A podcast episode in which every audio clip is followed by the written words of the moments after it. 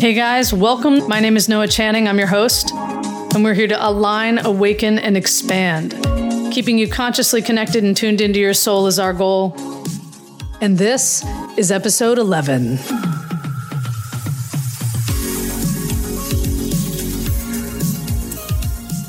Hello, hello, welcome back.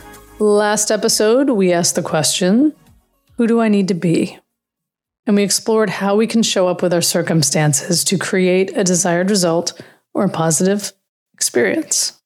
And this week, I want to expand on what it means to observe and orient yourself through the lens of massive ownership. And I want to take a look at how this relates to being with your circumstances. Taking massive ownership of your life means taking ownership of your constant power to choose how you will relate to your experience from within it. Bearing witness to our involvement in the creation of outcomes. And when we do this, we course correct our own actions and engagement to intentionally align with the kind of life we want to be living.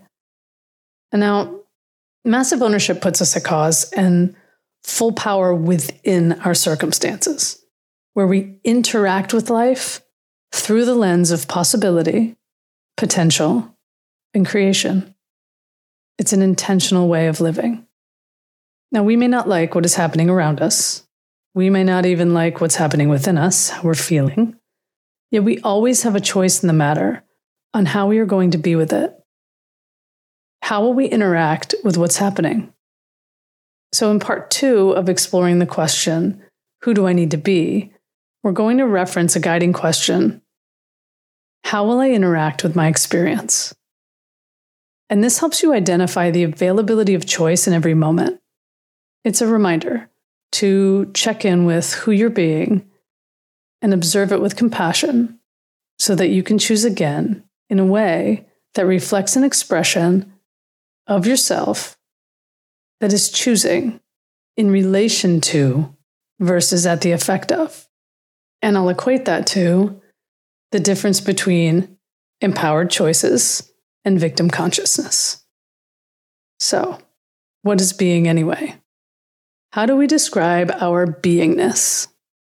Well, here's one take on it how you show up, how you respond, how you interact and relate to the world, to yourself, and to your circumstances. Being is the inner game that expresses itself outward.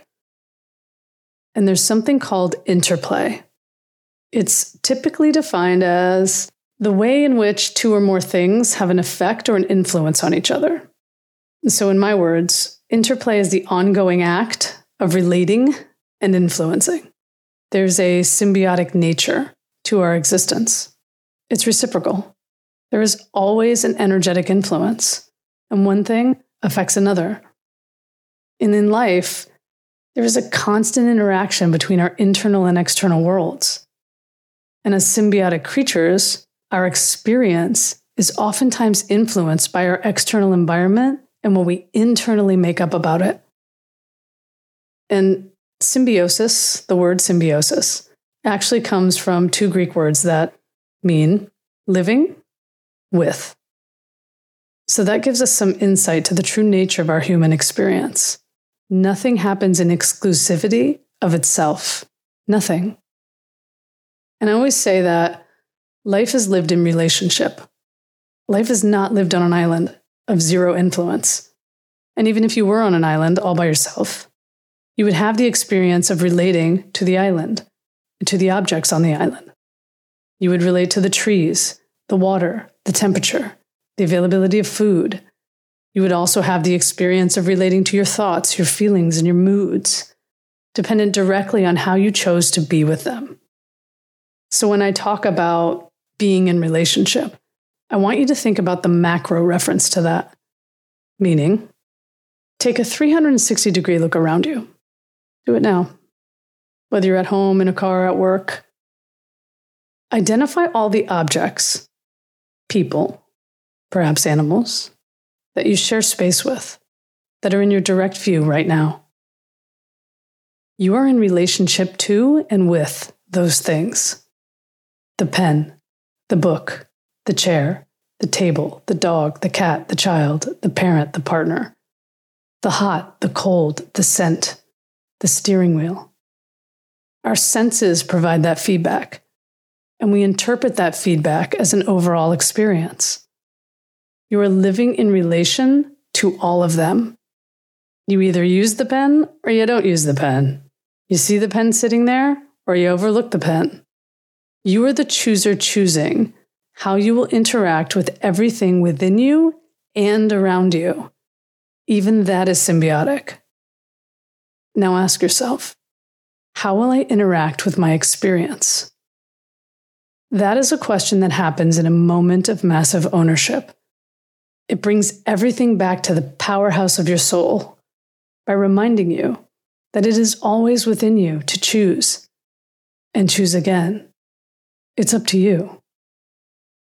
And moving forward in a time like this where uncertainty, which has always been present, by the way, is more evident and visible, how we choose to interact with it will ultimately dictate our experience. And that outcome is merely a reflection of the agreement you have made with yourself on how you will show up to whatever arises. What will you make of it? The only side of any outcome that you have complete control over is yourself and how you choose to relate to each new moment and all that it brings. There will always be another influence or interplay at play. So rather than resist and live in fear, we can choose to live in possibility and have an intentional and deliberate interaction with our experience, even when it's hard. And it's hard. Right now, it's hard for a lot of people, but hard does not mean impossible. Being in relationship with your circumstances in a way that affords you a new perspective is growth. And remember, when we're trying so hard to fight against our experience, it creates inner conflict, and inner conflict leads to external conflict. So take a look at the story that you've been telling yourself about your world, your life, your relationships, and your experience. Are you living in possibility or are you living your limits? Either way, you choose. Who are you going to be about it? If you ask yourself who you are going to be about it, rather than what you are going to do about it, you'll always find your answer within. You won't have to look outside for external validation or support or confirmation, because that's not where possibility resides. It resides within you, in your willingness to show up in a way that is more of who you really are and less of who you're not. It resides in your willingness to see past your circumstances, connect with your feelings, investigate your thoughts, and uncover what beliefs are really holding you back. You get to decide who you are going to be in relationship to what shows up. So, what if we took a seat with everything making us uncomfortable and stopped pushing it away for the sake of normalcy? And we chose instead to be with it as an opportunity to identify what really matters. Who do you want to be? Who do you want to be every day of your life, no matter what the world throws at you? Because you get to. And this week, I want you to ask yourself how will I interact with my experience? And let me know what you find when you get there. Now you know what time it is. Go out there and be what's possible because you are. I'll see you guys on the next one.